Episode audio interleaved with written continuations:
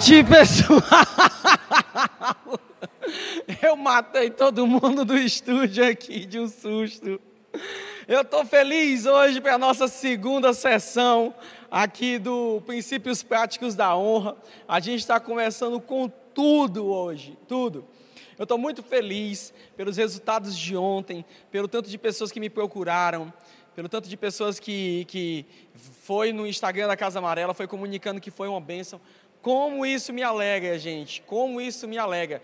É olhar para o fruto do nosso penoso trabalho e, e ver que está dando, tá dando êxito, está dando resultado. Então eu estou muito feliz com vocês. Eu já vou ver aqui quem está conosco aqui no nosso chat online.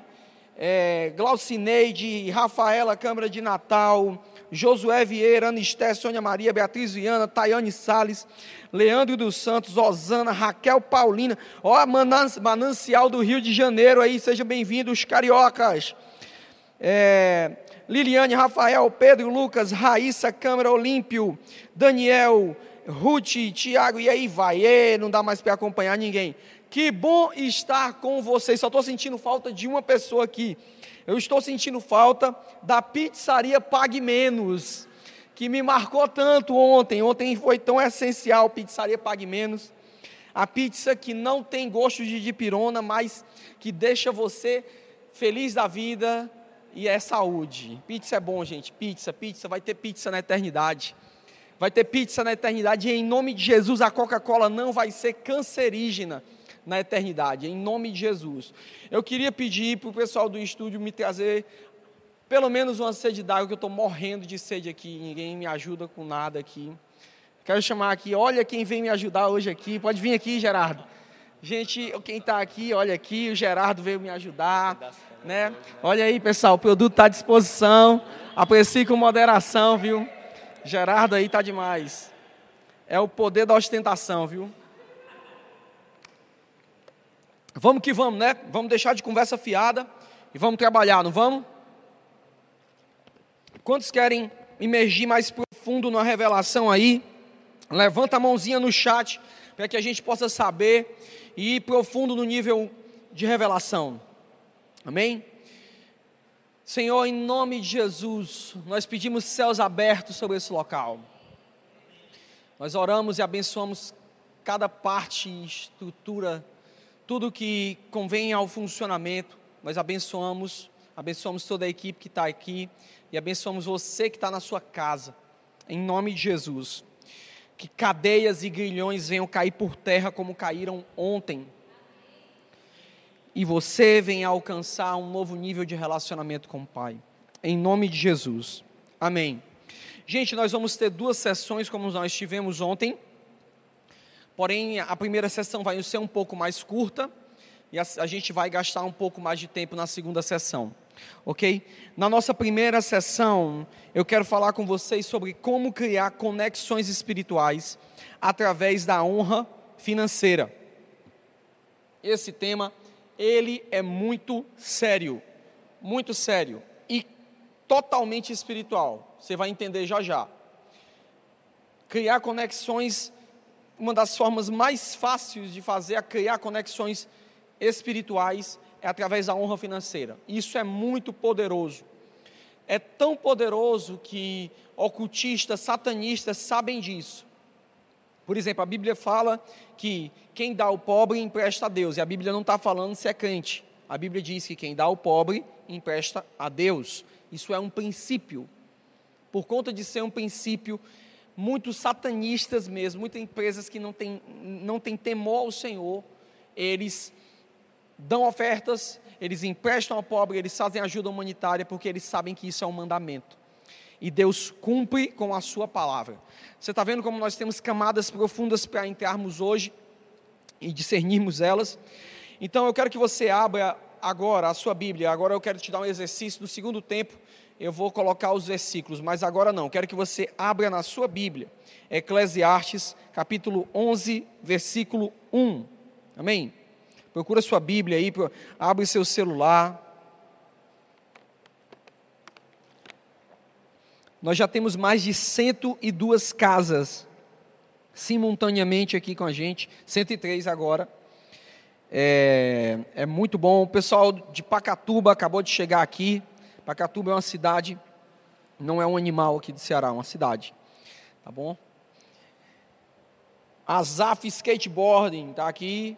Deus abençoe vocês. O Shaolin do Sertão, Shaolin Ferreira, está aqui. Deus abençoe.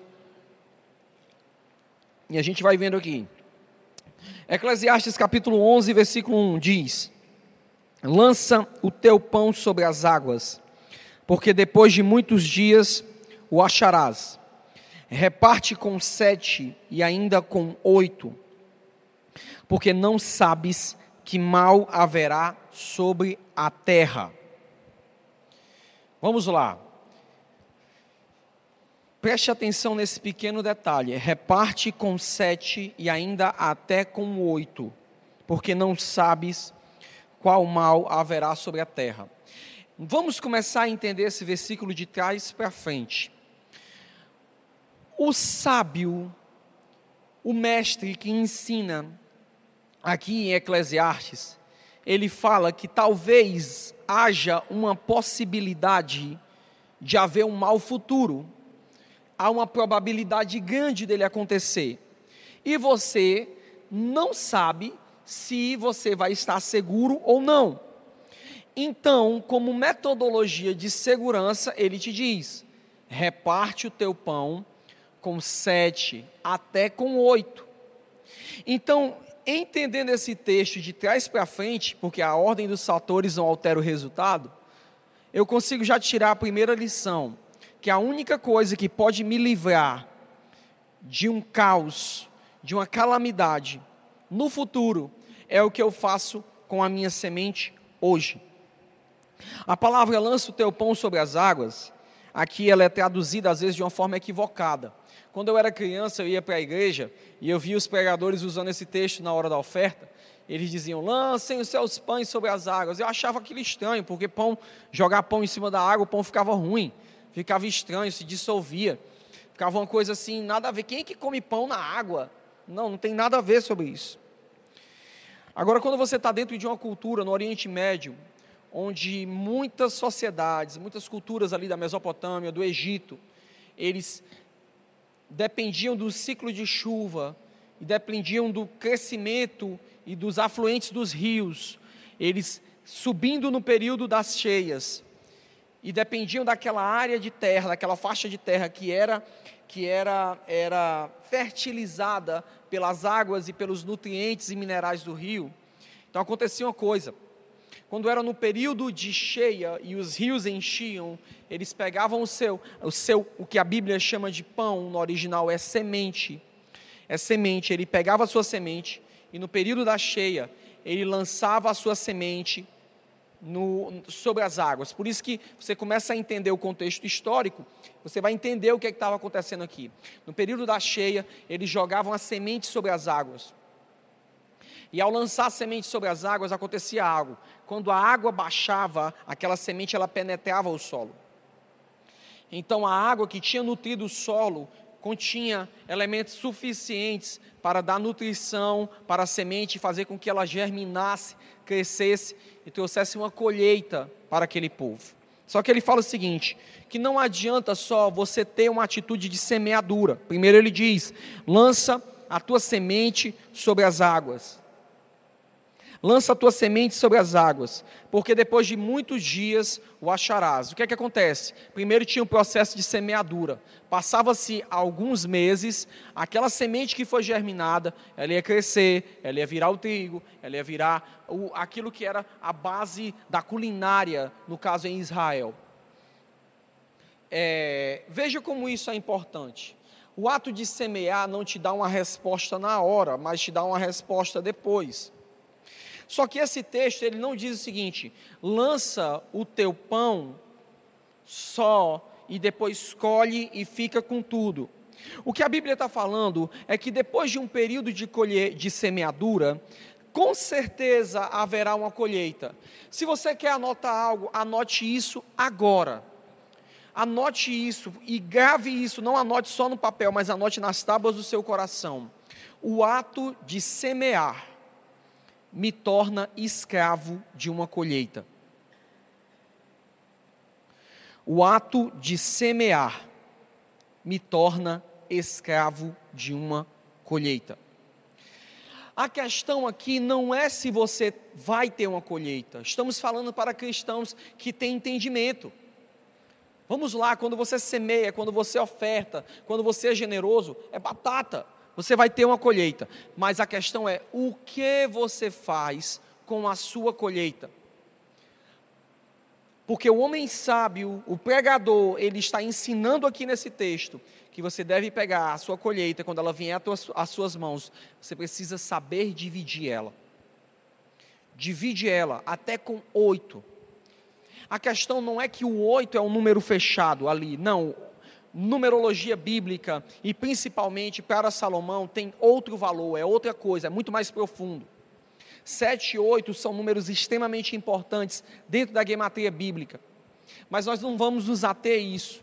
O que a Bíblia está falando é que se você quer ter um reinício próspero, se você quer ter um triunfo próspero, se você quer ter a plenitude de Deus, você precisa saber definir, você precisa saber dividir a sua semente de forma estratégica. E aqui nós entramos num ponto em que muitas pessoas não sabem disso. A maneira como nós lidamos com o dinheiro precisa ser muito estratégica. A forma como a gente cuida do nosso dinheiro, ela precisa ser inteligente e não só emocional. Você não pode lidar com a oferta simplesmente quando alguém faz um apelo caloroso e daí você tira dinheiro e você semeia. Não, não é assim que se lida com a oferta. O pregador está nos ensinando a lidar com a oferta de maneira estratégica. E eu faço assim de maneira muito estratégica. Não é sábio pegar seus rendimentos e investir tudo em um só local. Isso é o conselho do homem mais rico da terra. Você precisa levar em consideração. A gente precisa também entender que Deus ele não considera como oferta só a nossa oferta do culto. Ali não é a única forma que Deus é oferta. Nós precisamos saber de, definir isso muito bem e saber lidar com isso de maneira estratégica. Toque na pessoa que está do seu lado e diga: Você hoje vai aprender a lidar com suas finanças de forma estratégica. Veja, nós estamos vivendo hoje os dias, os dias que Salomão preveu aqui. Você não sabe se o dia que vai vir vai ser um dia mau. Hoje nós estamos no dia mau. Talvez você que está assistindo esse vídeo num futuro próximo, se Deus quiser, nós estamos em um período de quarentena, nós estamos em um período de recessão financeira, nós estamos num período onde empresários colocam a mão na cabeça e não sabem o que fazer. Nós estamos num período onde as pessoas estão apavoradas, onde quem tem um emprego está apavorado. Só existe um tipo de pessoa que nesse momento está convicto, está dormindo em paz. Só existe um tipo de pessoa, aquela que soube dividir as suas sementes entre sete e entre oito investimentos. Só essas pessoas. Porque essas pessoas estão seguras hoje. E é interessante você entender, entender, perdão, que no processo da semeadura, ele diz, lança sobre sete, lança, divide sobre oito. Porque não é todo o rendimento que dá certo. Às vezes você vai dividir em sete, oito. Pega a tua semente e você vai dividir. Tem terra que é fértil, vai te dar muito retorno. Tem terra que já não é tanto. Com uma pessoa que lida com investimento, às vezes eu vejo, tem investimento que me dá muita coisa, tem investimento que não dá tanta coisa. Por isso que você precisa ser esperto, ter inteligência financeira para lidar com a semente. Ok? Então vamos agora focar no assunto semente. Por que, que eu falo semente e não falo dinheiro? porque Deus, Ele não trabalha com dinheiro. Preste bem atenção no que eu estou te ensinando agora.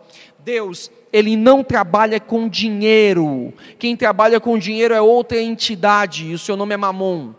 Deus trabalha com honra, tá certo? Deus não vê dinheiro, Deus não enxerga dinheiro, Deus enxerga honra. Se você dá dinheiro para a igreja, então você não está dando nada, porque a única coisa que entra no parâmetro da visão do Senhor é honra. A única coisa que é contabilizada dentro dos mecanismos financeiros do reino eterno é honra. Você pode ter dado milhões, mas nunca ter dado honra ao Senhor. Você pode ter dado centenas de coisas, centenas de presentes, e nunca ter dado um, um, um crédito de honra ao Senhor. Amém? Vocês estão comigo? Se você está comigo, faz dá um legalzinho, dá um joinha aí. Amém? Para que a gente saiba que a gente está alcançando o êxito com você. Gaste tempo entendendo isso, que nunca, nunca, nunca você deve dar dinheiro a Deus. Sempre o dinheiro que você está dando precisa ser cercado de honra. Certa vez, um discípulo recebeu seu pastor em casa e depois de o pastor ter terminado a, a, a conferência, seu pastor que veio e abençoou a sua igreja, aquele discípulo que ainda não entendia os protocolos da honra, ele chegou com todo apurado, de dinheiro solto, moeda, cédula rasgada. Chegou cheio de alegria, querendo, querendo entregar o valor para o seu pastor. Ele pegou com um saco cheio de moeda e soltou na mesa em frente do seu pastor. Está aqui, pastor. Essa oferta é para você, está aqui esse dinheiro. E aquele mentor muito sábio, ele olha e diz: O que é isso aqui? Não, isso aqui é a honra. Não, não, isso aqui não é honra, isso aqui é dinheiro. Porque honra se dá com respeito. Aquele mentor falava isso porque aquele homem era um homem tão zeloso com as suas finanças que quando ele ia ofertar ao Senhor, ele pegava as melhores notas. Quando ele ia dizimar o Senhor, ele pegava as cédulas mais altas. Ele sempre gostava de pegar as cédulas mais altas, as cédulas mais novas. Ia e depositava o seu dízimo, depositava a sua primícia. Sabe por quê? Porque era honra Aí você pode dizer assim, mas ô besteira, quem vai pegar o dinheiro dele é o banco, não é a liderança dele, não é Deus que vai pegar a, a, o dinheiro que sai da mão dele. Ah, ah, ah, Porque os atos de justiça que nós fazemos não são creditados aos outros, são creditados a nós. O nome disso é zelo, o nome disso é cuidado, o nome disso é respeito. Então aquele mentor, ele ensinou para aquele jovem discípulo naquele dia aquela lição. Aquele discípulo disse: Eu não quero. Aquele discípulo entendeu, então, pastor, me perdoa. Recolheu o dinheiro, trocou, colocou tudo dentro do envelope, tudo bonitinho, tudo organizado e entregou. Qual a diferença isso faz para a pessoa que vai receber? Nenhuma, mas faz total diferença para a pessoa que entrega. Por quê? Porque aquela oferta não está sendo dada a homem, aquela oferta está sendo dada a Deus. E Deus recebe honra, só recebe honra. Eu tenho discípulos que eles são tão, tão cuidadosos, tão zelosos, que às vezes é até complicado, porque todo mês eles vêm para mim com uma caixinha de madeira, com envelope, coloca coisa, coloca dentro e me, e, e me oferta. E eu olho aquilo e eu recebo, sabe por quê?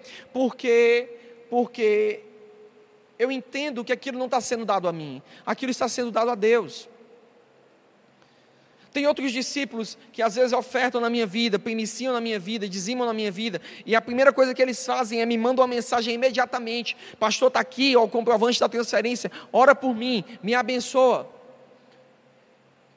E sempre que eu recebo uma mensagem de alguém que está me honrando financeiramente, eu paro tudo que eu estou fazendo e eu oro pelaquela pessoa.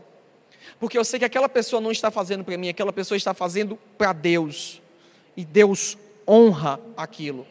Deus respeita aquilo. Porque aquela oração desata algo sobre aquela pessoa. Aquela oração, ela, ela, ela vai fazer com que algo venha romper na vida daquelas pessoas. Certa vez, uma vez quando a gente fez a nossa primeira compra de ar-condicionado na Casa Amarela, Deus me deu a palavra e Ele estava suprindo todas as contas.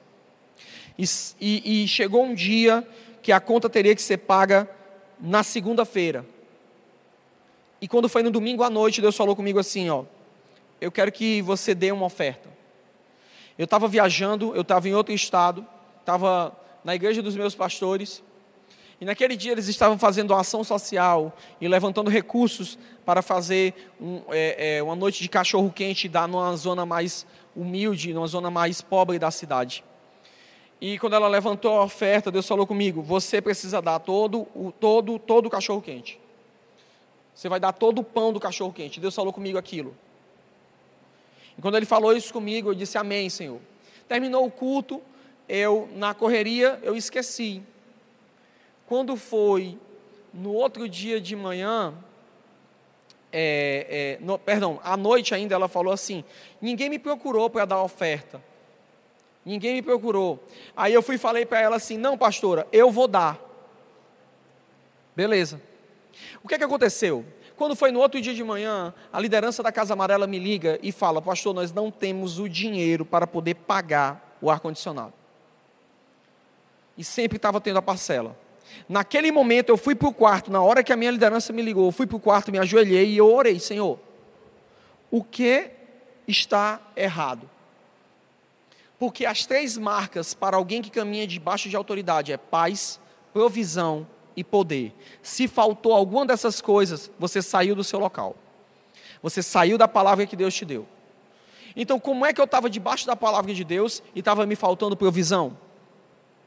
Então, naquele momento que eu me ajoelhei, me quebrantei diante de Deus, Deus falou comigo: Eu te dei o recurso ontem à noite, mas você não prestou atenção.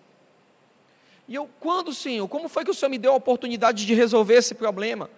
Quando ontem à noite a tua pastora fez o pedido para fazer as compras, para fazer o jantar às pessoas mais pobres da cidade, era naquele momento que você iria conseguir todo o recurso que você precisava para pagar o ar-condicionado. Mas você foi tardio em obedecer. Por conta disso, você reteve um recurso. Naquele momento que Deus falou, estava ajoelhado, eu me levantei e disse: Entendi agora. Eu peguei o dinheiro, eu corri lá na minha pastora e disse: Pastora, está aqui o dinheiro do cachorro quente. Ora por mim agora. Ela ficou assim: Como assim, William? Não, pastor, eu só preciso que você ore. Me abençoa. Amém. Eu te abençoo. Em nome de Jesus, recebo tua oferta. Quando deu 30 minutos, a minha liderança me ligou dizendo: Pastor, milagrosamente entrou o dinheiro do ar-condicionado. Sabe por quê? Porque Deus, quando coloca sementes na sua mão, Ele quer que você seja estratégico. E quando Deus te dá um direcionamento, semeia, não é porque Ele quer tirar dinheiro de você, é porque Ele está querendo te promover, é porque Ele está querendo gerar um recurso que você ainda não sabe, mas você vai precisar. Consegue entender? Então, quando a gente entende que Deus ele não trabalha com dinheiro, Deus ele trabalha com honra, então o mecanismo começa a mudar. Então, a segunda coisa o que eu quero falar com você é que pessoas que não são curadas com relação a finanças, elas sempre elas vão empancar e ficar retida no assunto dízimo. Por quê? Porque essas pessoas, elas carregam feridas no seu coração. E o assunto não tem a ver com dinheiro. O assunto tem a ver com muitas coisas. Tem a ver com orfandade, tem a ver com abandono, tem a ver com rebelião, tem a ver com, com avareza. Quando, quando eu, eu, eu entendi isso, eu entendi esses princípios, eu sempre dizimei e primiciei. Sempre. Porque quando você é curado nessa área, você não tem problema com isso. Você entende que é o princípio, você faz. Porque o dízimo não trata de dízimo não se trata de dinheiro, dízimo se trata de fidelidade. Se você tem um problema com isso, é porque o seu problema é outro, não é financeiro, é fidelidade. O seu coração não tem uma marca de fidelidade. Ou então o seu coração tem uma marca de orfandade. Talvez você é uma pessoa que não tem coragem de dar para Deus porque você acha que Deus não é capaz de, su, de suprir tudo o que você precisa. Então o problema do dízimo ele é muito mais profundo do que financeiro. É muito mais profundo. Então, a gente encontra esse problema de pessoas que não são curadas, mas a gente precisa entender que teve um fator que piorou muito essa circunstância. O Brasil, na década de 90, ele foi discipulado pela Rede Globo. Porque foi a partir dessa década que se montou a cosmovisão que o Brasil tem hoje sobre pastores. Agora, me digam por quê. Aquela época foi a época que Edir Macedo ele compra a, a, a, a Rede Record e se levanta como alguém que é um possível opositor. Eu não estou fazendo menção de defender ou apoiar o Edir Macedo, ou, ou, ou de falar contra ele ou qualquer coisa. Eu estou usando o exemplo, eu estou citando a história. A Rede Globo faz uma minissérie, acusa ele, faz reportagens sobre ele, faz com que ele vá acabar na prisão. E a partir dali se monta um complexo na cabeça do brasileiro de que todo pastor é ladrão apagando assim séculos de história de pastores que evangelizaram o sertão cearense, o sertão nordestino debaixo de pedrada. de huguenotes que chegaram na costa do, do, do, Brasil e não pregaram por dinheiro. O que é que tinha de dinheiro aqui para oferecer para esses, para esses homens?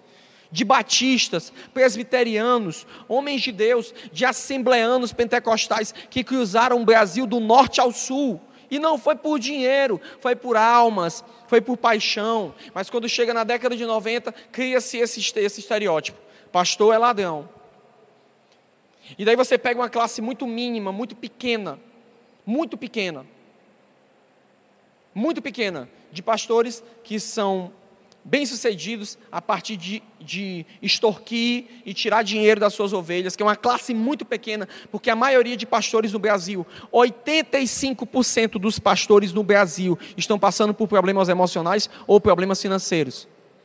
Isso é um dado que está batido aí. Que graças a Deus o Tiago Brunet trouxe e trouxe clareza para isso aí, pessoal. Problemas, esses 85% eles não estão roubando. Só que você precisa entender quem foi que fez essa cosmovisão na nação.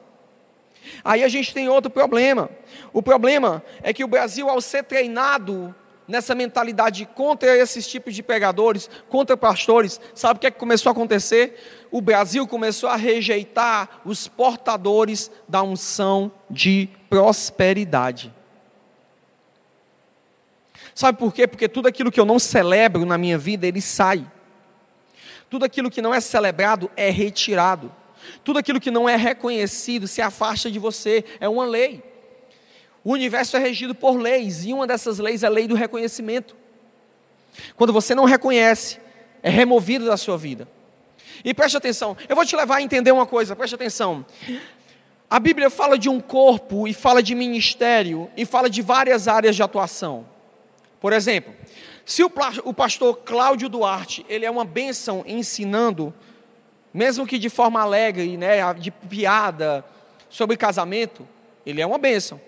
Se o pastor Josué Gonçalves explica sobre família, ele é uma bênção. É a área dele, ele é específico naquela área. Não há nenhum problema. O outro é específico em relacionamentos. Não há nenhum problema. Aí você vai ver homens de Deus preciosos que são específicos em escatologia, nenhum problema. Você vai ver outros homens que são específicos em avivamento, nenhum problema. Você vai ver outros homens que são específicos em treinamento de igreja, nenhum problema. Outros que são específicos em teologia, nenhum problema. Mas se aparece alguém específico em ensinar o povo de Deus sobre finanças, ele é um ladrão.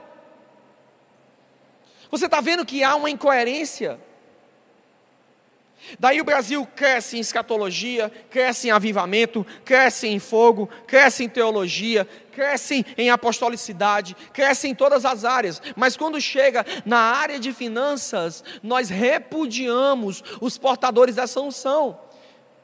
E é uma área que precisa de ensino como casamento. Pegue um casamento. Eu vou te dizer uma coisa: quantas pessoas hoje, talvez agora, você que está me assistindo, você está com um problema no seu casamento Sabe por quê? Por conta de finanças. Você está estressado, a sua esposa está estressada, e vocês não estão sabendo como lidar por causa de uma coisa: finanças. Tem certeza que essa área não precisa de ensino? Tem certeza que essa área não precisa de alguém para trazer um norte para ela? Não precisa de mestres nessa área? Ei, deixa eu te explicar uma coisa. Deixa eu te explicar uma coisa. A Bíblia inteira, independentemente do que digam, a Bíblia inteira ela não fala de Jesus só no Novo Testamento, ela fala de Jesus de Gênesis a Apocalipse. O tema, toda, to, todo estudante inicial de classe de hermenêutica vai entender que o assunto principal da Bíblia é Jesus. Todo estudante vai entender isso. Todo aquele que inicia, que vai estudar a introdução às Escrituras, ele vai entender que Jesus, ele faz parte de todo livro. Todo livro ele carrega uma revelação de Jesus. Aí eu te pergunto: que revelação? Qual Jesus o livro de Provérbios nos ensina? Que Jesus é aquele? Se Salmos revelam Jesus poético, se os livros proféticos revelam Jesus messiânico, se os livros históricos revelam o modelo apostólico de reinado de Jesus, se os livros do Pentateuco eles revelam Jesus como uma figura, símbolo e tipo, então o que é que o livro de Provérbios ele revela que Jesus é? Revela o Jesus como organizador social, financeiro e familiar. Então a, a Bíblia não nega essa natureza. Porque a Bíblia também ensina sobre finanças. Eclesiastes nos ensina isso. Provérbios nos ensina isso. A gente vai ver até uma pegada erótica na Bíblia, falando em cantares, tratando sobre sexo, tratando sobre casamento. A Bíblia vai falar de tudo. Então, finanças para Deus é só mais um ensino. Isso é um código mental, isso é uma configuração que ela ainda não foi acessada por muitos brasileiros, porque o brasileiro tem uma ferida terrível de orfandade, que Deus está curando, graças a Deus. Mas quando você trata com os judeus, o judeu, todo judeu, a maioria deles, todo judeu que, que, que entende, o israelita, ele vai entender que a prosperidade faz parte natural do reino ao qual ele pertence. Prosperidade é um direito. E se você está achando, ah, é dinheiro, problema seu, porque prosperidade não é só isso, não. Eu, ó, eu estou num ambiente que eu, eu não estou ganhando dinheiro, eu não estou podendo sair de casa, nós estamos, não podemos comer tudo que nós queremos, não podemos ir para os cantos que nós queremos, mas ainda assim eu sou próspero. Porque prosperidade não se define por dinheiro. Não é só isso. Consegue entender? Mas assim, de toda forma também te digo que não há prosperidade sem ter recurso financeiro. Não há, é engano, é mentira. Então nós precisamos de pessoas que tragam, tragam um ensino claro.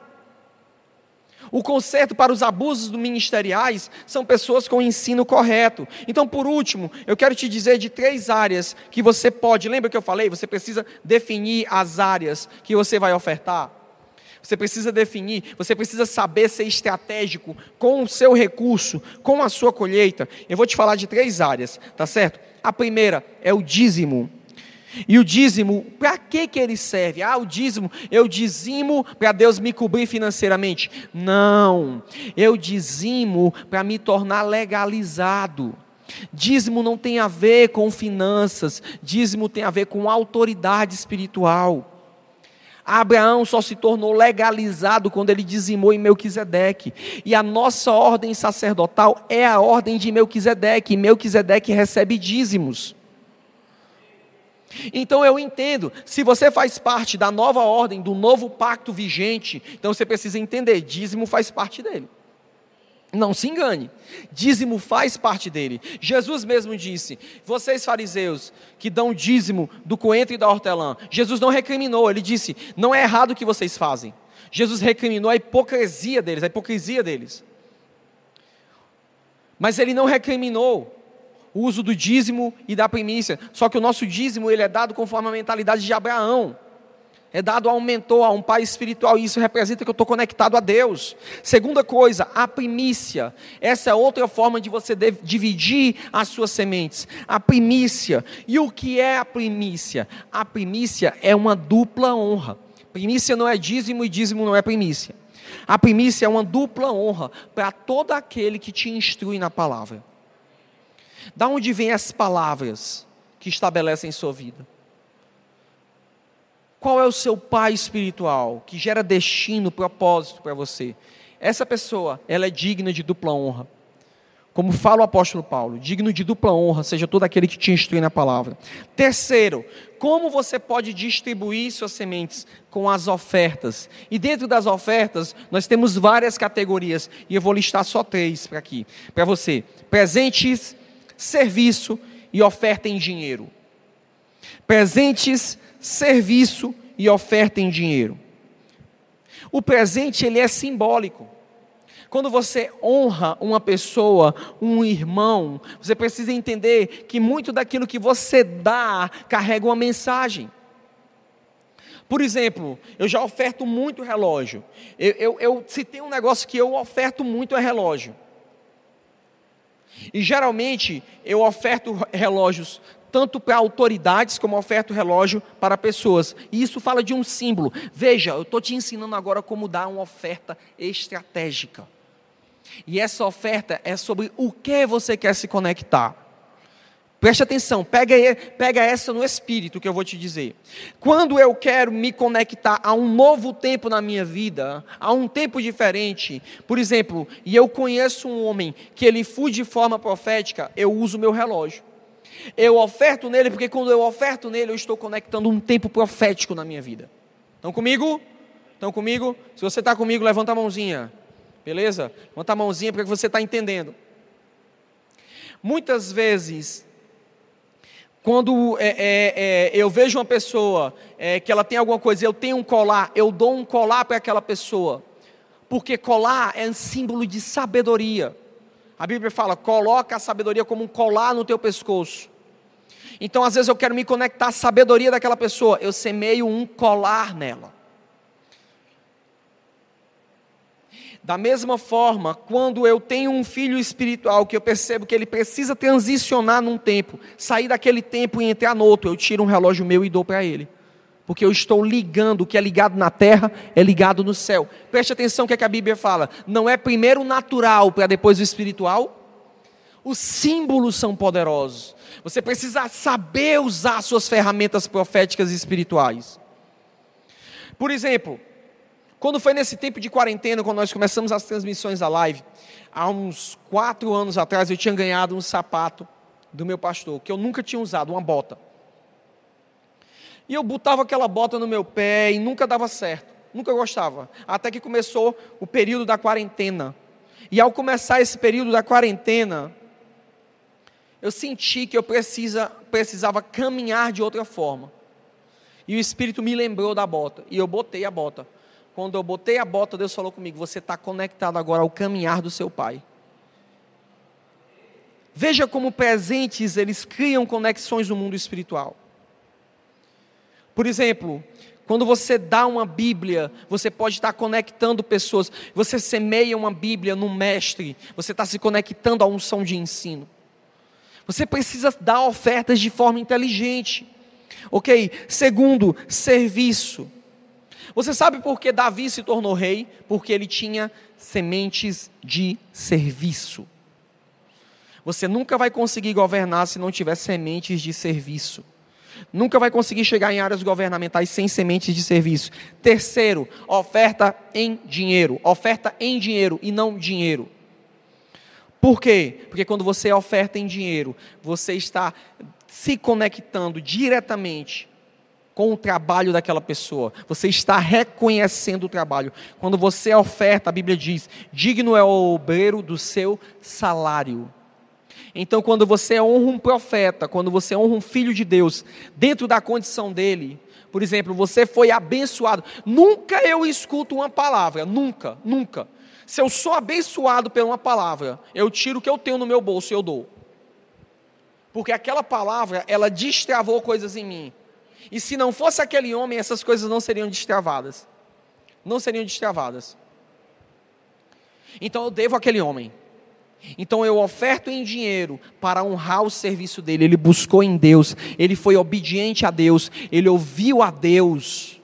Por conta disso, ele destravou algo em mim. Eu preciso honrar ele.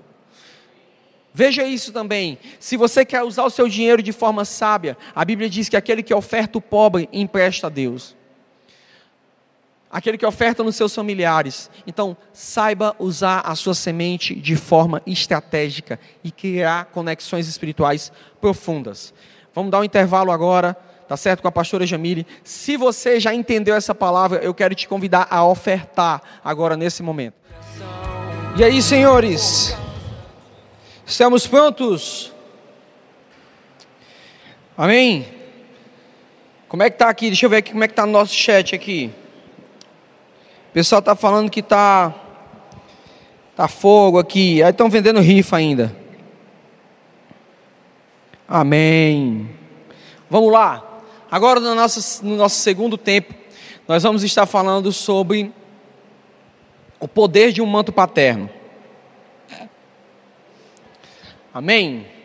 Agora senta, acalma, porque se você achou que a gente desceu profundo no primeiro tempo, você não sabe o que, é que a gente vai fazer agora. Agora a gente vai emergir profundo na revelação. Pai, eu oro para que eu não venha estar transferindo informação para as pessoas que estão aqui. Mas eu oro para que o manto geracional ele venha ser agora estendido.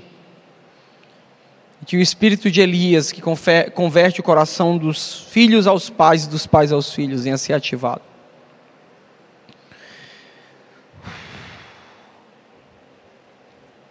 Vem e nos ensina.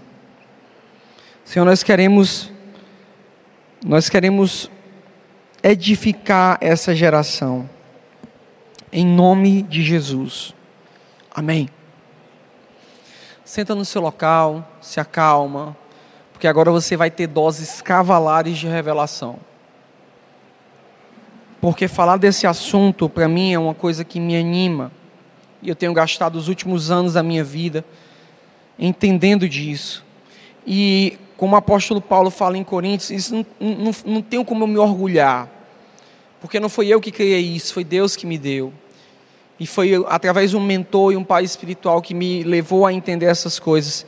E eu quero conversar com você, não como alguém para ensinar sobre o poder de um manto paterno, mas alguém que foi afetado diretamente pelo poder de um manto paterno. Amém? Nós vamos hoje é, entender de forma assimilativa e vamos assimilar biblicamente o que é o manto paterno. A palavra manto, ela vem do hebraico aderet. E aderet significa uma cobertura, significa uma proteção, uma vestimenta que te identifica, uma vestimenta que te protege e uma vestimenta que te cobre do frio ou do mal. Aderet é uma palavra que é usada em vários textos bíblicos e nós vamos usar algumas aqui. E essa palavra é a palavra para manto. Diga comigo, manto. Ok? Manto na Bíblia é símbolo, figura e tipo de algumas coisas. E é um assunto extremamente sério. Porque manto significa paternidade. Manto significa legado ministerial. Manto significa herança espiritual. E manto significa unção transferida. Por isso que manto na Bíblia é assunto muito sério e toda vida que você escuta falar sobre manto, você precisa prestar atenção, porque há um ensinamento apostólico geracional que a Bíblia deseja transferir para você. Eu oro para que hoje, como a gente falou ontem, você venha ser reconfigurado dentro dessa realidade e venha abrir mão da mentalidade da orfandade. Talvez hoje você venha, você ontem teve aula, você na nossa ministração da conferência, talvez você entendeu que você não tinha um pai espiritual, ou que você se encontrava uma pessoa andando só. Não tem problema. Esse nível de instrução vai te levar a ter descobertas profundas. E hoje a gente quer trazer com clareza como funciona um manto espiritual, que no caso é paternidade. Nós vamos chamar o manto de paternidade. E toda vida que eu falar manto aqui, você vai entender, é paternidade espiritual, é legado geracional. Tá certo? Então eu quero que a gente vai fazer algumas a gente vai fazer algumas leituras aqui, e toda vida que você vê a palavra manto, em alguns textos no português ela é alterada para capa, ou às vezes ela é alterada para túnica, mas a palavra no hebraico é a mesma coisa. Então toda vida que você vê a palavra manto, túnica ou capa, então você, ou, ou, ou até lenço, você tem que entender que ali está falando de paternidade espiritual. Ok? Primeiro texto que eu quero ler com vocês é em Gênesis 37, 3 que diz o seguinte: Israel amava a José mais do que a todos os seus filhos, porque era filho da sua velhice, e fez-lhe uma túnica, ou, em outras palavras, um manto de várias cores. A primeira coisa que eu quero te ensinar nessa noite, eu tenho oito princípios para te ensinar, oito verdades para te ensinar sobre o que é uma paternidade bíblica através do exemplo de símbolo, figura e tipo do manto. Esses oito exemplos bíblicos, o primeiro que eu quero te falar é que uma paternidade espiritual é um presente de Deus. Paternidade espiritual é um presente de Deus para com seus filhos. Paternidade espiritual é um, é, é, é um ato de bondade de Deus para que ninguém crescesse desamparado então ele nos dá um pai espiritual. Assim como Jacó, ele entregou aquele manto para o seu filho José. Sabe por quê? Porque aquele manto que foi entregue a José, o nome daquela capa era um manto polo polo e quilos. Que esse manto, ele é um manto multicolor, que é a mesma palavra para multiforme graça de Deus. Por que, que uma paternidade espiritual ela é um presente de Deus? Porque uma paternidade espiritual ela te equipa de dons. Uma paternidade espiritual ela equipa a sua vida. Uma paternidade espiritual ela te lega uma herança. Uma paternidade espiritual ela te tira do ambiente de orfandade e te coloca numa mesa de filhos. E você ganha direito de usufruir tudo aquilo. As paternidades espirituais, entenda uma coisa, uma paternidade espiritual, ela não é estabelecida por um, por um contrato, ela não é estabelecida quando você assina um documento. Uma paternidade estabelecida é um vínculo feito por amor. Não há contratos, não há coisas desse tipo. O vínculo é um pai e um filho que se encontram, se reconhecem, se respeitam, e todo relacionamento é baseado em respeito e amor. A paternidade espiritual é um presente de Deus para que uma geração não ande confusa. Muito do que nós temos hoje nessa geração de, de pessoas confusas é porque elas não sabem de onde vêm, elas não tiveram um pai para formar elas não tiveram um pai para definir. Nós estamos dentro de uma situação tão crítica que hoje em dia, quando uma igreja celebra o seu pastor, geralmente ela é, ela é criticada. Ah, é idolatria. Não, esse é o padrão normal da fé. Porque cada igreja deveria amar o seu pastor, cada igreja deveria, cada discípulo deveria amar o seu, o seu mestre como os discípulos amavam Jesus. Isso não é idolatria, isso é respeito, isso é carinho, porque uma paternidade de Deus é uma dádiva. Homens que se levantam, esses homens, eles não estão recebendo nada mais.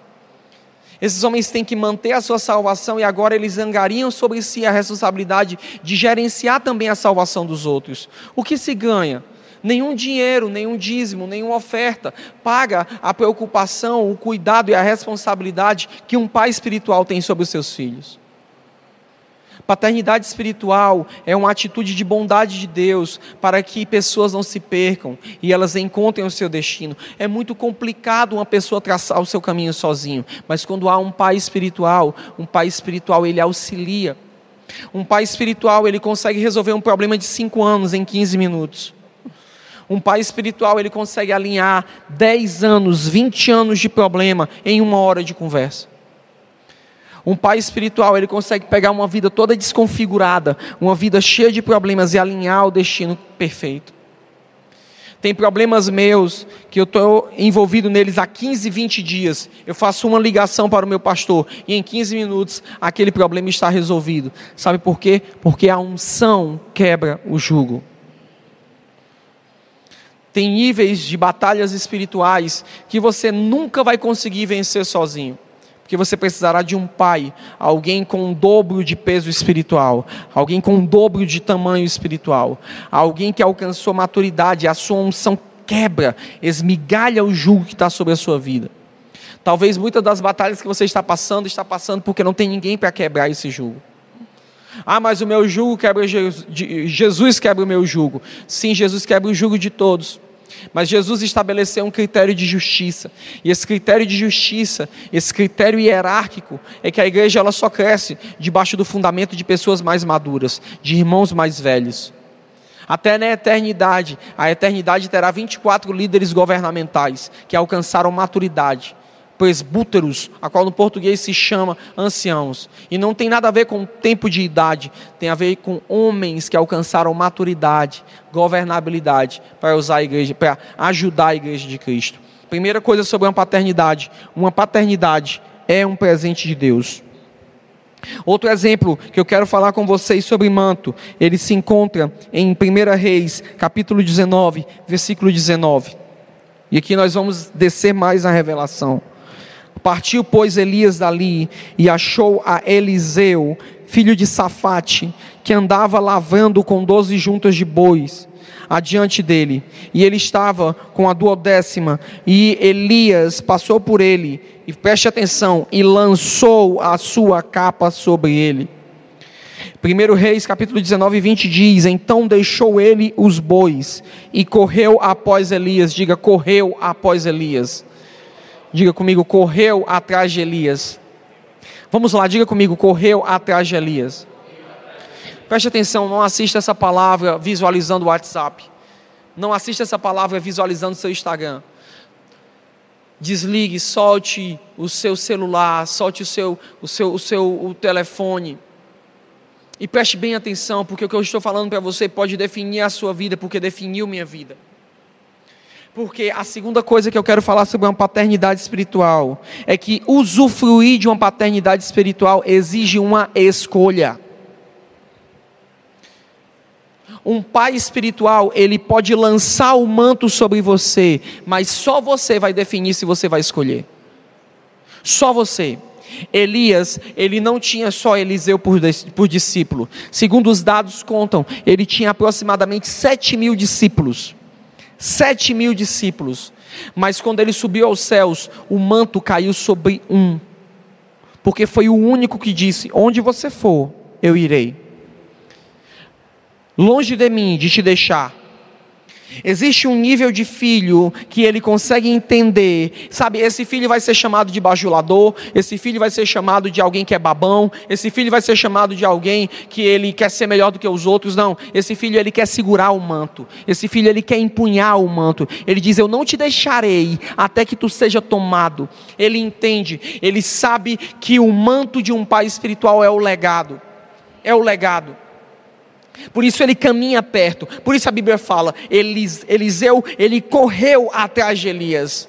E no final da vida de Elias, Eliseu estava lá, correndo atrás dele. Fica aqui, não vou ficar, vou contigo. Fica aqui, não vou ficar, vou contigo. Até atravessar o Rio Jordão. Existe um momento em que o discípulo ele anela com tanto anseio, ele respeita aquele manto com tanto anseio, que nesse momento Deus olha e diz: Você tem direito de receber esse manto, você tem direito de receber esse legado.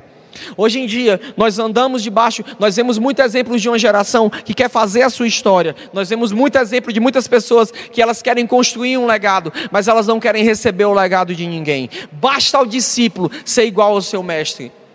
Deus é um Deus geracional. Sabe qual é o problema? É que toda vida, quando nós começamos algo dentro de um mover de Deus, Deus recomeça do zero. Sabe por quê? Porque não teve uma geração que manteve continuidade.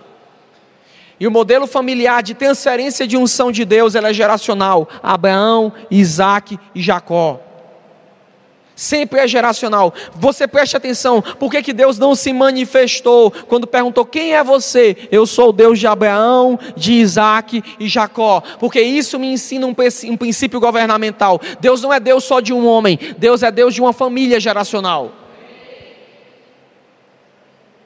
Então a igreja hoje, a igreja hoje contemporânea, ela acredita que ela pode andar sozinha, e esse não é o modelo apostólico. Quando o homem se apresentava, ele referenciava quem vinha atrás dele. Eu sou filho de Isaac, que é filho de Abraão, que tem uma história com Deus. A questão é: qual é a história da sua família espiritual? Qual história você carrega? Qual manto você porta? Qual manto você porta? Porque você fala, ah, eu tenho um pai espiritual, mas você está caminhando atrás dele, você está caminhando de trás dos ensinos dele, você está gastando tempo em entender o coração dele. Porque Ruth olhou para Noemi e diz: O teu Deus será meu Deus, o teu povo será meu povo, e eu irei até onde tu for, onde tu deitar, eu vou deitar, onde tu dormir, eu vou dormir, e eu vou atrás de você, eu não deixarei você. Existiam duas noras, mas uma escolheu, e o legado caiu sobre ela. Che!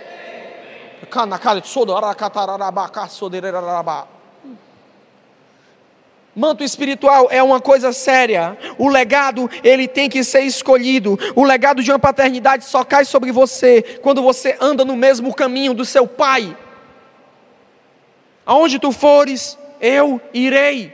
Veja que exemplo mais lindo de paternidade espiritual. Aquela mulher escolhe uma idosa, Escolhe alguém que aparentemente não teria recursos, escolhe alguém que aparentemente não teria visibilidade. Ela escolheu alguém que teria um legado. Um legado. E quando se fala sobre manto, precisa se entender que manto ele tem medida e manto ele tem propósito. Por isso você precisa escolher muito bem qual é o manto, qual é a paternidade que você vai seguir, porque medida, ela fala do custo. Qual é o custo? Qual é o preço que eu vou pagar para receber esse manto? Medida um manto tem uma medida, ele é feito para ser usado pelaquela pessoa. O manto de Elias, ele tinha a medida de Elias. E se Eliseu queria usar aquele manto, ele não tinha que fazer modificações, ele tinha que usar da forma que era. Do jeito que era, que princípio isso me ensina? Que quando eu vou andar com um homem, eu preciso me ajustar ao estilo de vida dele. Quando eu encontrei o meu mentor, a primeira coisa que ele fez foi me ajustar ao estilo de vida dele. Ele me trouxe para cima, ele me trouxe para um nível de honra real. Ele me ensinou a organizar minha família, ele me ensinou a organizar minhas finanças, ele me ensinou a organizar minha vida devocional com Deus. Ele não disse, faça o que eu estou dizendo. Eu olhava para ele, via o que ele fazia e dizia, eu quero ser que nem ele, eu preciso andar que nem ele. Ah, mas você tem que ser a Cristo, você tem que seguir a Cristo, e por acaso não é um Cristo que está operando nele quando ele ama mais a sua esposa, quando ele ama a sua igreja, quando ele é fiel, quando ele é governamental com suas finanças, quando ele é íntegro nas leis, não é um Cristo que opera nele, você acha que é uma carne que está operando, porque o querer e o efetuar ele vem de Cristo. Nós precisamos de uma geração que tenha humildade e reconheça: eu caminho debaixo dos passos desse homem. A palavra discípulo no hebraico significa eu sou alguém que caminha de trás da poeira de outro. Eu não tenho orgulho de dizer eu tracei o meu caminho. Não, não, não, não, não, não, não. Eu estou na trilha de outro homem. Vou falar que nem Isaac Newton, se eu estou vendo mais longe é porque eu subi sobre os ombros de gigantes. Uou! Nós precisamos de uma geração que tenha o coração convertido aos seus pais. Uma geração que aprendeu a tirar os seus sermões, que aprendeu a tirar as suas frases, que aprendeu a tirar a sua influência, não do YouTube, mas dos poços que seus pais cavaram. As pessoas me perguntam que livro você leu para falar isso. Eu não precisei de um livro, eu precisei de um pai. Oh! Eu estou queimando, amigos. Eu estou queimando. Meu homem interior está muito mais forte nesse momento. Meu homem exterior está crescendo. Porque essa verdade que eu estou falando agora, eu sinto que ela está fluindo. O manto tem medida. E segunda coisa, um manto tem propósito. Um manto tem propósito. Não adianta. Entenda, propósito é missão. Uma paternidade terá uma missão, uma paternidade terá um desígnio, uma paternidade terá uma efetividade. E aqui não há locais para adaptação. Porque um legado e uma unção só servem para cumprir um propósito. Elias, ele tinha um manto. Eliseu, ele quis. E aquele manto era um manto de libertação de Israel. Era um manto de preparar o caminho. Só que o discípulo de Eliseu não quis, Geazi. Então Eliseu morre, e com ele morre o manto. Mas passam-se vários séculos. Se levantou alguém que disse: Eu quero o propósito deste manto. Eu quero o legado desse manto. Então, um menino que ele teria por direito está dentro do tabernáculo, está dentro do templo servindo, ele escolheu o deserto. E ele escolheu se vestir como o mentor que inspirou ele, vestes de pelo de camelo, cinto de couro. E agora ele comia gafanhoto e mel silvestre. Quem é este? Este é o Elias que foi profetizado. Não é uma reencarnação, é um homem empunhando o manto de seu pai. Um homem Não há problema se as pessoas olharem para você e disserem assim: é, é, você é parecido com ele, é claro, ele me formou, ele me configurou, eu ando de trás dos passos dele, basta o seu discípulo ser igual ao seu mestre. Eu estava conversando com um pastor que teve contato com alguns dos meus filhos em São Paulo e, e, e no Rio Grande do Sul. Ele disse: Nossa, como é interessante. Eu vi eles e cada um deles é do jeito deles. Alguns jovens, diferentes, mas em cada um deles eu vi um pedaço de ti. Eu disse porque eles têm pai, eles têm formação de identidade, e o legado é transferido. Eu não roubo a individualidade deles, eu não roubo, mas eles têm um DNA que está queimando dentro dele, que não nega, que fala. Um manto tem um propósito. O manto de Eliseu, ele caiu em João Batista. Sabe, quando, quando o evangelista Billy Graham, ele morreu, é, é, eu, eu olhei, Senhor, e, e, quem vai empunhar o manto de Billy Graham? E é interessante que o Lou Engon também falou isso. O Lou Engon falou, quem vai segurar o manto de Billy Graham? Quem vai segurar? E eu comecei a orar sobre esse tipo de coisa, e eu tive uma visão, e eu olhei sobre os céus do Brasil, babá, socondo, xerarababá, oh! Eu olhei sobre o céu do Brasil e eu vi vários mantos, eu vi vários lençóis sobre os mantos. Eu perguntei, Senhor, o que é isso? William, são vários mantos de pastores, evangelistas, profetas, mestres Naquela época, Dr. Russell Shedd tinha morrido. Naquela época, vários profetas tinham morrido. E Deus falou comigo assim: são mantos que estão pairando, mas não há quem os recupere, não há quem os impõe. Eu disse, Senhor, pois eis um homem aqui que quer esse manto. Se as pessoas rejeitam, se há quem rejeite essa unção, se não há quem, se há pessoas que não querem essa unção, se precisar de um, eu sou esse um. Eu quero o manto, eu seguro ele, eu preciso deles, eu reconheço eles, porque tudo aquilo que eu reconheço e celebro vem sobre a minha vida. Vem. E desde então minha vida foi transformada. Quando eu preciso de unções evangelísticas para fluir com minha igreja, eu tenho elas. Quando eu preciso de unções proféticas, eu tenho elas. Quando eu preciso de unções apostólicas, eu tenho ela. Quando eu preciso de unções pastorais, eu tenho elas. Sabe por quê? Porque eu estou celebrando as unções e os mantos que tem sobre o corpo. Os mantos, me conectando a eles. Que coisa linda é um filho que recebe o manto de um pai. Reinhard Bonk morre, mas o manto dele não sobe, o manto dele cai sobre Daniel Colenda. Se Reinhard Bonk reunia um milhão de pessoas, é, Daniel Colenda reúne dois milhões. Sabe por quê? Porque isso é uma das coisas da paternidade espiritual. Paternidade espiritual enriquece. Elias fez oito milagres, Eliseu fez dezesseis. O manto que caiu sobre João Batista, ele veio depois e foi sobre Jesus. Jesus fez mais de 32 milagres. Uau! Porção dobrada. Diga comigo, faz de mim, Senhor, um filho de porção dobrada. Mas para isso você precisa chegar no seu pai e entender isso no espírito. Eu quero ser. Eu quero ter uma porção dobrada do meu pai espiritual. Eu preciso ter. Veja que coisa linda, o apóstolo João, ele formou um filho na fé e seu nome era Policarpo de Esmirna. E assim como a pegada de João era o amor, Policarpo de Esmirna virou um homem de revelação e amor. Quando ele é morto no Coliseu Romano, ah, quando furam o coração dele, ele queimava de tanta paixão por Jesus, que os historiadores relatam que quando furaram o coração dele com uma seta, o coração dele explodiu uma pomba de sangue e saiu, jorrou sobre as chamas que queriam queimar ele e disseram: negue, negue, negue a Jesus. Ele tinha, ele tinha nessa época 86 anos. Negue Jesus, e ele olha e diz: não, não. Por 86 anos ele foi bondoso, misericordioso comigo. Como eu poderei negá-lo agora, nesse momento? Não, não, não, não, não. Ele estava queimando de amor como seu pai estava queimando de amor.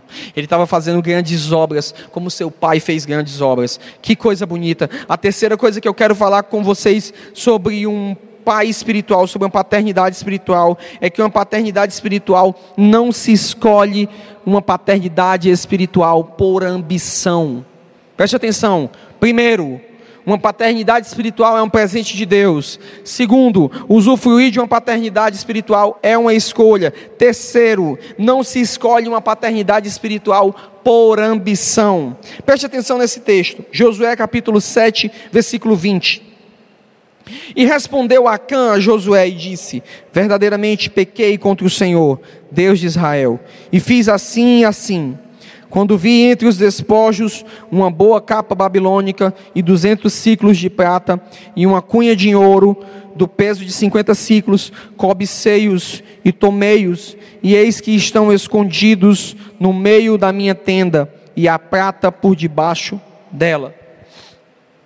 Preste bem atenção, a palavra que existe aqui, que Acã escondeu, ela é a mesma palavra da capa de Eliseu, ela é a mesma palavra da capa de José, ela é a mesma palavra, Aderet. E você precisa entender que há um problema muito grande quando você já tem uma paternidade espiritual e você, por ambição, cobiça outra. Lembre, o manto de pai, o manto do Senhor já tinha sido liberado sobre a casa de Israel. Quando Acã toma de uma capa babilônica, por isso que ele morre, porque ele desonrou a sua paternidade espiritual. Ele desonrou o seu legado. Sobre os filhos de Levi já tinha um manto profético e apostólico sacerdotal. Para que querer outro manto? Ah, a capa babilônica é mais bonita. Ah, a capa babilônica ela é mais enfeitada. E aqui tem um princípio espiritual poderoso de pessoas que procuram por pais espirituais para ter representatividade social e status pessoas que procuram. Eu já tive conversa com pastores que disse o seguinte: eu conversei com eles, você precisa de um pai, e eu não estava me colocando como o pai espiritual dele. Eu estava indicando: você precisa de um pai para romper. Falei com o cara e o cara olha e depois e fala o seguinte: vou escolher fulano de tal porque ele é famoso e ele está na crista da onda. Sabe o que aconteceu com a igreja dele? Não anda nada bem porque paternidade espiritual não se escolhe por ambição, não se escolhe por fama, por representatividade.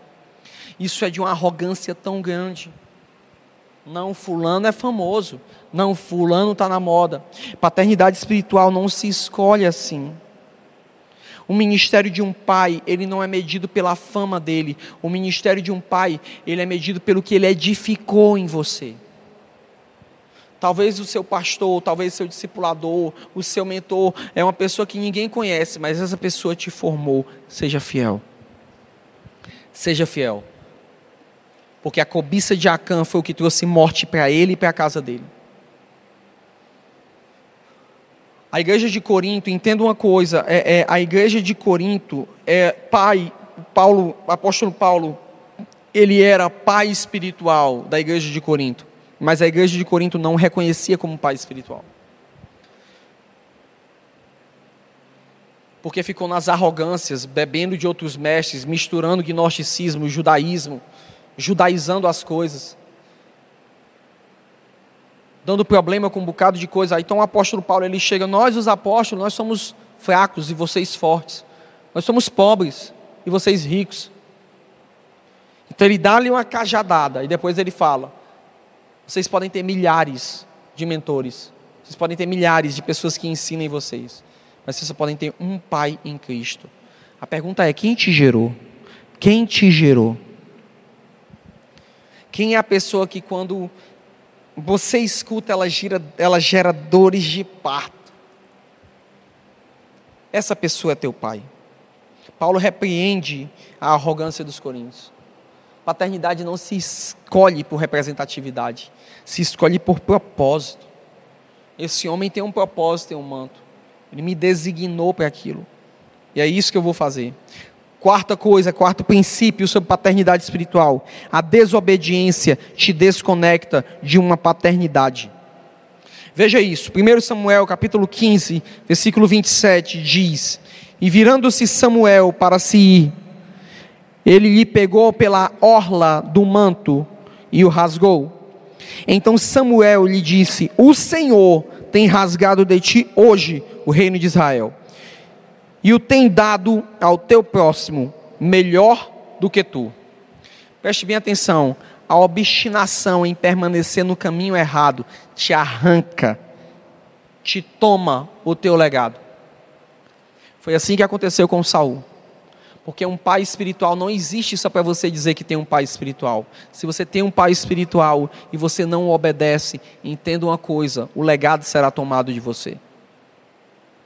Porque obstinação, rebelião, teimosia e desobediência. Tem muitas pessoas que não entendem porque depois elas estão passando por problemas porque depois elas estão passando por perrengue. Sabe por quê? Porque quando essas pessoas elas decidem tomar o seu próprio conselho e andarem de acordo com o seu próprio estilo de vida, em vez de serem humildes e obedecerem o direcionamento dos seus pais na fé, elas querem fazer as suas próprias escolhas. Elas acabam atraindo para si condenação. Todos nós precisamos de pai. Saul, ele teria um futuro brilhante como rei, mas ele preferiu sacrificar a obedecer. E tem gente que é assim. Às vezes o mentor está dizendo é menos, mas ele quer fazer mais. Vai por aqui e ele quer por ali. E esse tipo de coisa te arranca a herança. Veja o exemplo de Esaú. Esaú ele não respeitou o direcionamento. Esaú ele não honrava o manto. Veio um que era melhor do que ele e tomou. Quantas pessoas já estiveram em posição de nobreza, crescendo, fluindo, mas não respeitaram o direcionamento. E depois vem outro, se aproxima, obedece, cresce, flui. E depois, essa pessoa fica chateada. Ah, o pastor já não é mais o mesmo. Não, você foi arrancado. Você foi rasgado. E você perdeu a oportunidade de reinado porque a unção ela é dada para quem se celebra. Você sabia que nenhum pastor, você sabia que biblicamente nenhum pai, ele tem ele tem autonomia sobre quem ele vai transferir o legado? Toda vez que um pai biblicamente ele quis dar o legado para um filho, veio outro e tomou. Toda vez. Sabe por quê? Porque o direito de receber a herança não é dado ao pai, mas é dado ao filho que se conecta, respeita, honra e luta por ela. O que você tem feito? Como é a sua luta? Como é a sua luta? Porque Deus deu a Jacó, mesmo que usando de ferramentas de trapaça, porque Deus viu a motivação do coração. Ele viu outro que, não estou dizendo que Deus corrobora injustiça, porque Jacó depois ele teve que acertar tudo que ele aprontou na vida na mão de Labão. Tudo. O que o homem plantar, ele semear. Ele vai, o que o homem plantar, ele vai colher. Mas Deus honrou o desejo de cuidar da herança. Deus honrou isso e deu a ele. E a Bíblia fala que Deus, por isso amei a Jacó e odiei a Esaú. Você precisa entender, porque se uma paternidade é um presente de Deus para a sua vida, se você gasta tempo em teimosia e desobediência, você precisa entender que você atrai algo de Deus, que é condenação. Você é, você, é, você é separado. Separado. E condenação não estou falando de inferno. Eu estou dizendo que você é separado da unção. Você pode ter, preste atenção.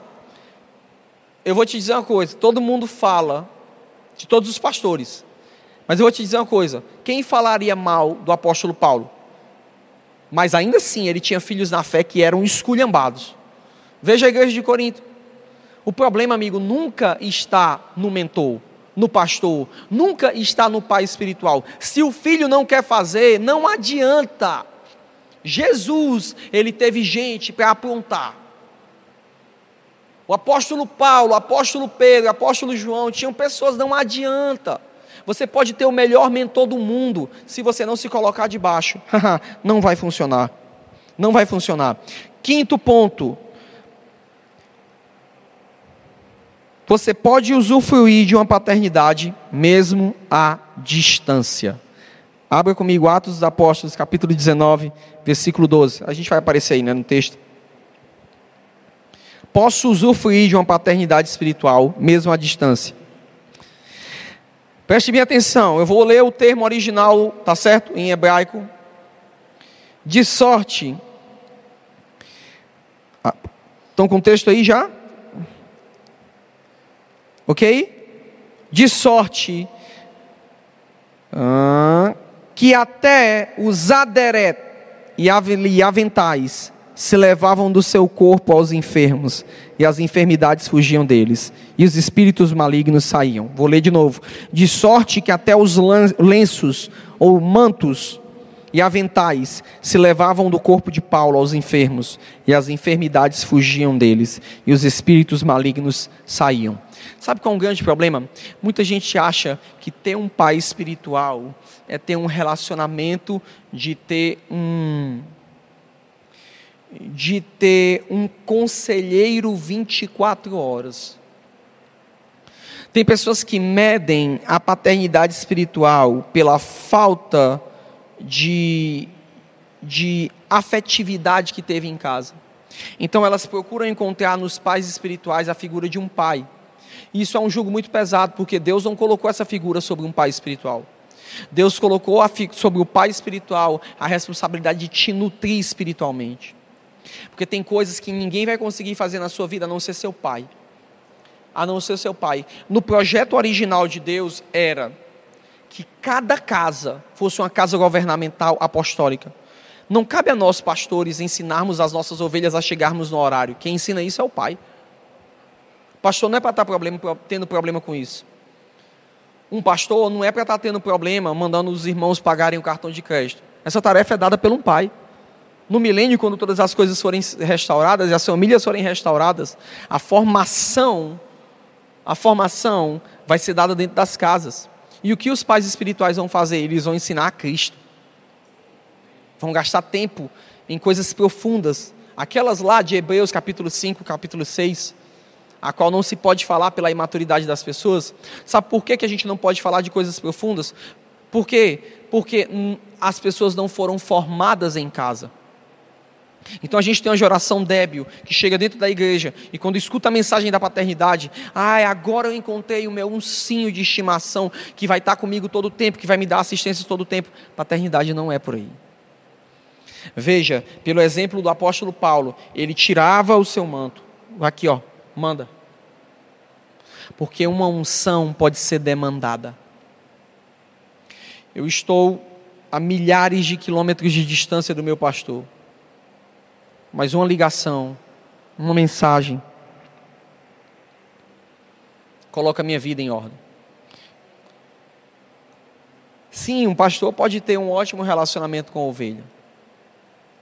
Mas às vezes a gente entra num. Então, como é que é? Se eu estou numa igreja de 5 mil pessoas, então não tem um pai espiritual porque eu não consigo conversar com ele todo dia? Não, não, não. Paternidade espiritual não é medida por geografia não é medida por distância geográfica. Paternidade espiritual é definida pela capacidade de te curar, de sarar a sua vida. Lembre-se, Paulo estava distante, mas o seu manto curava, a sua unção curava. A sua unção trazia, trazia aquilo que muitas coisas não traziam. Que o remédio, que a psicanálise não trazia. Era um manto. Sabe o que, é que essa geração precisa? Ela precisa de um manto. Precisa entender que distância geográfica não define paternidade. Sabe, eu não tenho como estar com todas as ovelhas da minha igreja, mas eu sei que todo domingo, quando eu seguro o microfone, ou quando eu tenho a oportunidade de pregar para eles, ou toda sexta-feira, na sala 318, eu estou como um pai ali liberando destino. Eu passo dias e dias trancado dentro do meu escritório renunciando coisas, só para poder chegar em um momento como esse e em uma hora de uma ministração te nutrir o suficiente. Quais são os lenços dessa geração? Quais são os lenços desse tempo? Procure os livros do seu mentor. Você quer ter uma conversa? Você quer ter uma conversa, uma conversa com alguém muito sábio, com alguém que carrega uma coisa? Compre um livro dessa pessoa. Você vai estar vendo o coração dela sendo derramado. Você vai usufruir. Isso não é só papai espiritual, não. Você quer ter um aconselhamento, um mentoring com, com o Tiago Nigro? Compre o livro dele. É a melhor forma de você extrair. São os lenços dessa geração. Pega o sermão do YouTube do teu pastor, ali tem códigos espirituais profundos que vão destravar a sua vida. Tem chaves espirituais que vão abrir portas profundas. Esses são os lenços dessa geração. Esses são os mantos dessa geração. Leia os livros, veja os registros. Está entendendo? Isso é uma forma. Você pode usufruir de um pai, mesmo à distância. Sexta coisa, só se usufrui de uma paternidade quem reconhece ela. A Bíblia fala em Mateus capítulo 9, versículo 20, que tinha uma mulher com fluxo de sangue há 12 anos. E ela, chegando por trás de Jesus, tocou na orla do seu manto, porque ela dizia consigo: Se eu tão somente tocar sua roupa, ficarei sã. Essa mulher ela estava fazendo menção de um texto de Isaías que dizia que ele carregaria a salvação na orla das suas vestes. Deixa eu te explicar uma coisa: não adianta de nada você ter uma paternidade espiritual se você não reconhece o que ela carrega. Uma multidão inteira estava apertando Jesus. É por isso que, se você não entender isso pelo símbolo, pela figura e pelo tipo, você acha que Jesus é um idiota. Alguém me tocou? Estava todo mundo apertando Jesus. Estava todo mundo tocando ele. Mas alguém tocou dentro da autoridade, reconhecendo. Todo mundo estava tocando no Jesus, homem milagreiro. Aquela mulher tocou no Messias. Ela reconheceu. Ela reconheceu. Sabe qual é uma coisa? Sabe por que, que Deus, Deus dá paz humanos e dá paz humanos que têm erros para treinar seu coração, para testar seu coração, para quebrar sua arrogância. Eu amo ver algumas pessoas que sempre têm alguma coisa para me ensinar. Elas sempre têm alguma coisa para me ensinar.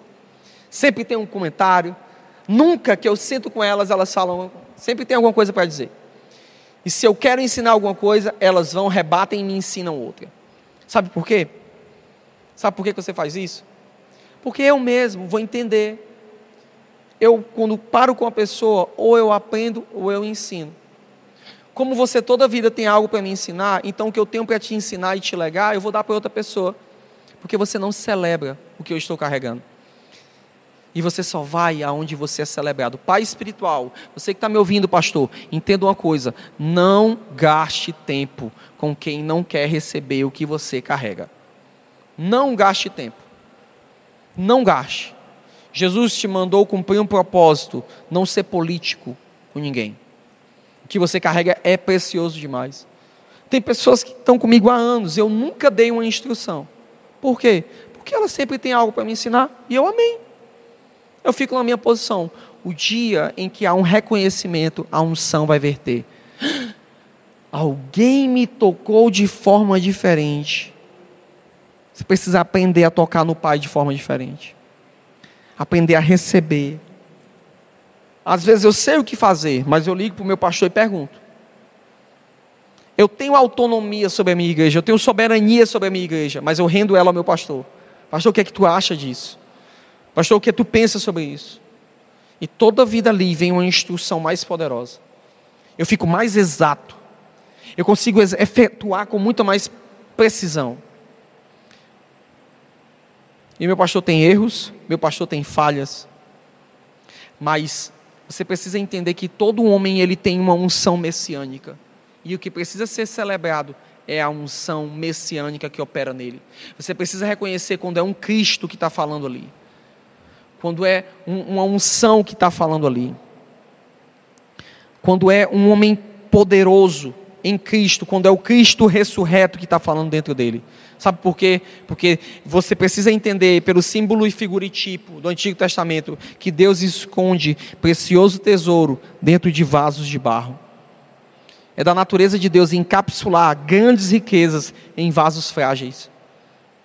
Então você só vai conseguir usufruir do que seu pai espiritual carrega quando você vê o ouro além do vaso de barro. Se tem uma coisa que eu não faço questão de esconder, eu não faço questão de esconder os meus erros. Porque eu sei quem eu sou. Eu sei o que eu carrego. Eu sei qual unção eu porto. Quando eu escutei isso a primeira vez, uma, uma, uma mentora espiritual ensinando isso, eu achei, nossa, que arrogância. Hoje eu entendo, não, é identidade. Ela sabe o que é que ela carrega e ela não se comporta de forma equivocada. Sétima coisa sobre sobre um manto espiritual, sobre a paternidade espiritual. João 19, 24.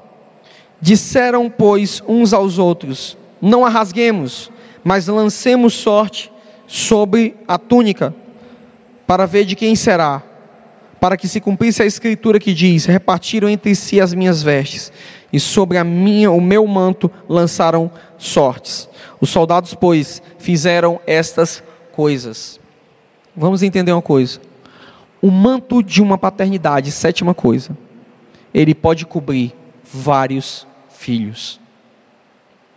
Em Cristo Jesus, quando um pai espiritual ele é entregue, entenda, a unção ela pode cair sobre todos os filhos, se todos desejarem.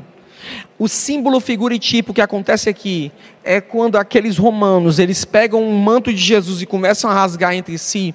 Ali é um símbolo poderoso de que a graça de Jesus, a vida de Jesus seria repartida entre as nações.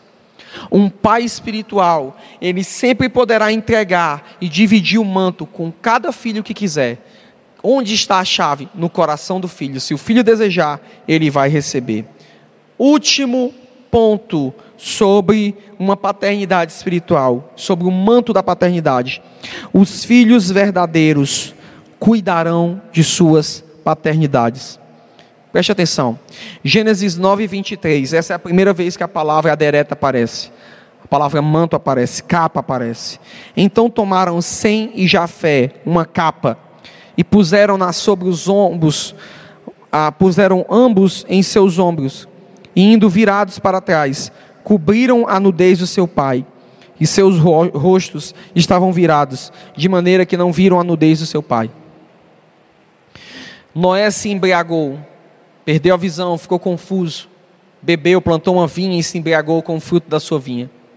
Tinham três filhos. Um fez chacota. Um esnobou. Um desonrou. Mas dois, dois não. Eles pegaram um manto. Aquele manto que protegeu eles. Aquele manto que salvou a vida deles. Aquele manto que trouxe destino à casa deles aquele manto que escolheu eles para serem líderes de um novo mundo. E quando eles poderiam simplesmente dizer: É, você é um velho retrógrado que perdeu a visão. Você é um velho que você agora já não é mais a mesma coisa. Deus já não fala mais a mesma coisa com você. Eles, em vez de fazerem isso, eles protegeram o seu pai. Sabe por quê? Porque o erro de uma paternidade revelará o coração rebelde de um filho. Aprendi isso de um irmão em 2015 e isso ficou na minha cabeça. O erro de uma paternidade só serve para uma coisa. Deus vai permitir você ver os erros do seu líder para poder testar a rebelião do seu coração. Naquele momento, Cã, ele foi reprovado. Sem Jafé, foram abençoados. Jesus é descendente dos semitas. A segunda coisa que preste bem atenção nisso em 2 Timóteo, capítulo 4, versículo 13, diz: Olha Paulo, Paulo, ele estava nas suas viagens, aqui provavelmente entre as últimas viagens dele, e o inverno na Europa iria chegar. Então ele olha para Timóteo, seu filho de confiança, ele diz: Meu verdadeiro filho. Para Timóteo, seu filho, ele diz: Quando vieres, traz a capa que eu deixei em Trode, em casa de Carpo, os livros e principalmente os pergaminhos. Filhos verdadeiros, eles produzem descanso nos seus pais. Uma relação de paternidade, ela vai, mas ela também vem. E como um filho produz descanso no seu pai? Através de respeito, das melhores formas que você tem de honrar uma paternidade espiritual é respeitando ela. Não se trata um pai espiritual de toda forma, como um comum.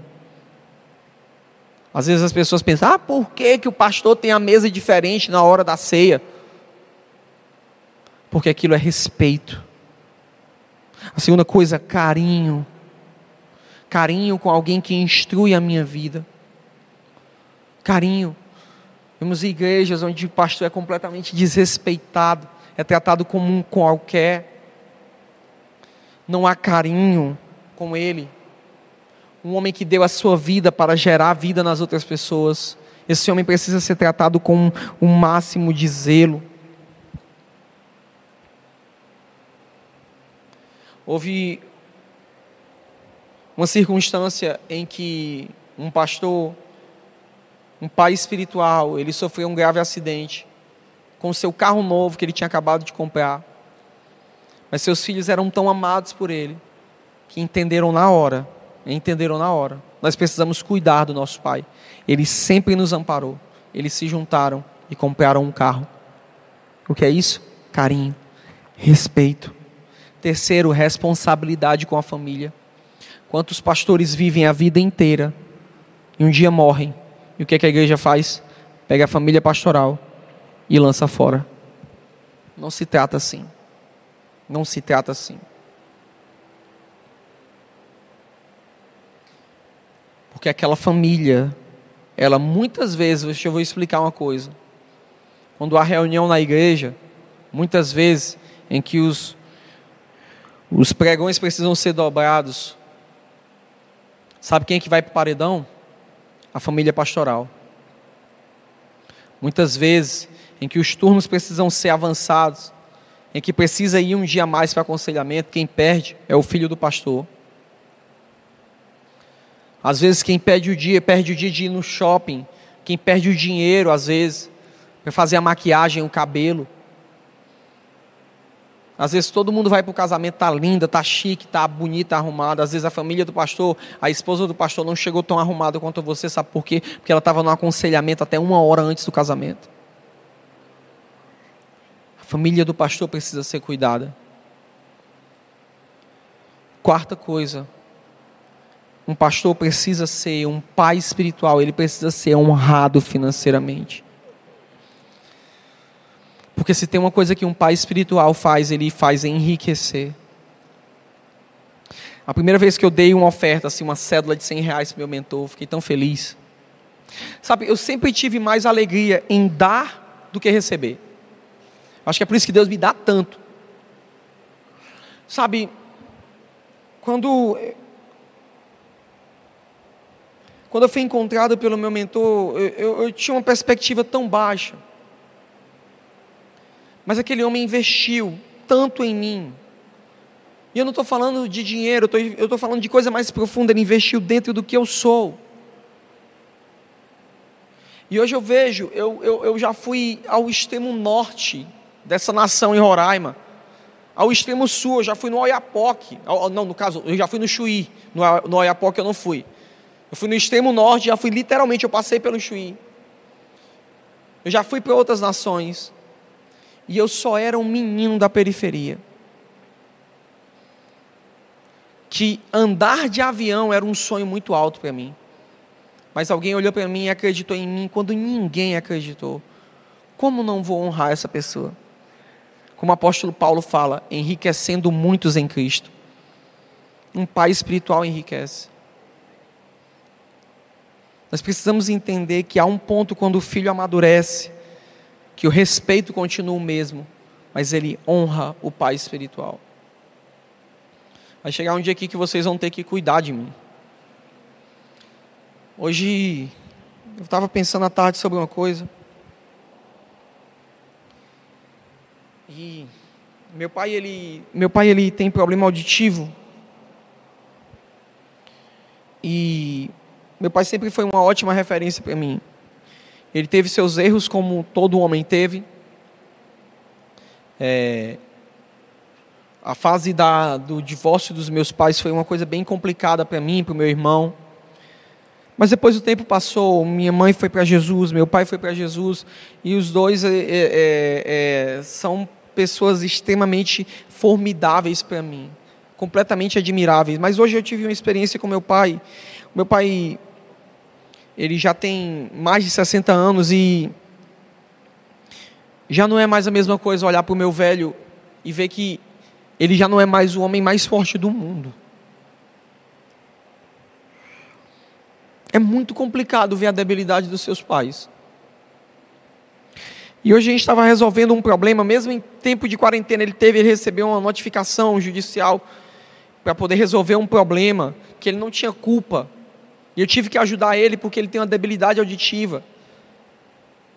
E eu fui com ele, e quando a gente foi passar por um local, era um local que tinha um, um, um declive, e eu simplesmente pulei, e quando eu olhei para trás eu vi que meu pai estava impossibilitado de fazer aquilo. E aí eu, aconteceu algo que me mexeu muito comigo. Eu peguei a mão dele e eu ajudei ele a descer. Cara, isso mexeu muito comigo. É meu pai, cara. Era ele que era o, o, gigante intransponível que quando eu era criança eu ia brincar de luta com ele e nunca conseguia vencer ele. Porque ele era o homem mais forte do mundo. E o tempo vai passando e, e eu olho coisas. O, o, surdo ele tem uma dificuldade, ele, ele acredita que ele precisa ter muitas repetições, porque ele, como ele não escuta as pessoas, então ele acredita também que as pessoas não escutam ele. Então Todo dia ele me liga. E a conversa básica com meu pai é 15 minutos. Que ele me fala a coisa e repete duas, três vezes. E teve um dia que eu estava muito estressado, eu estava muito cheio de coisas, e ele me ligou e, e eu disse: caramba, cara, não tenho como falar com meu pai agora. E sabe, o Espírito veio bem forte dentro de mim e disse: vai ter um dia que você nunca mais vai receber essas ligações. Nunca mais você vai receber essas ligações te enchendo o saco. E às vezes eu vejo como somos arrogantes em não reconhecermos que as pessoas que investiram tanto em nós, quando chegam no momento de debilidade, elas não devem ser abandonadas e sim cuidadas, protegidas e amparadas. Isso foi um símbolo poderoso, eu meditei a tarde inteira sobre isso. Sabe, meu pai espiritual está bem longe ainda da caduquice, assim. Meu pai também não está caducando, meu pai físico. Mas nós precisamos entender que os vínculos da paternidade, eles são baseados em carinho, em respeito. E quando alguém já não tem mais a mesma performance, não se joga fora. Entenda que se você é o que é, foi porque teve um pai que jogou duro para te construir um pai espiritual. Que presente de Deus é um pai espiritual. Lembre disso. Um pai espiritual é um presente de Deus. Usufruir de uma paternidade é uma escolha. Nunca escolha uma paternidade por ambição. A desobediência te desconecta de uma paternidade. Você pode usufruir de uma paternidade mesmo à distância. Você só vai usufruir de uma paternidade se você reconhecê-la, não só por andar com ela. O manto de uma paternidade, ele pode cobrir todos os filhos. E os filhos verdadeiros, eles cuidarão das suas paternidades. Amém. Deus te abençoe.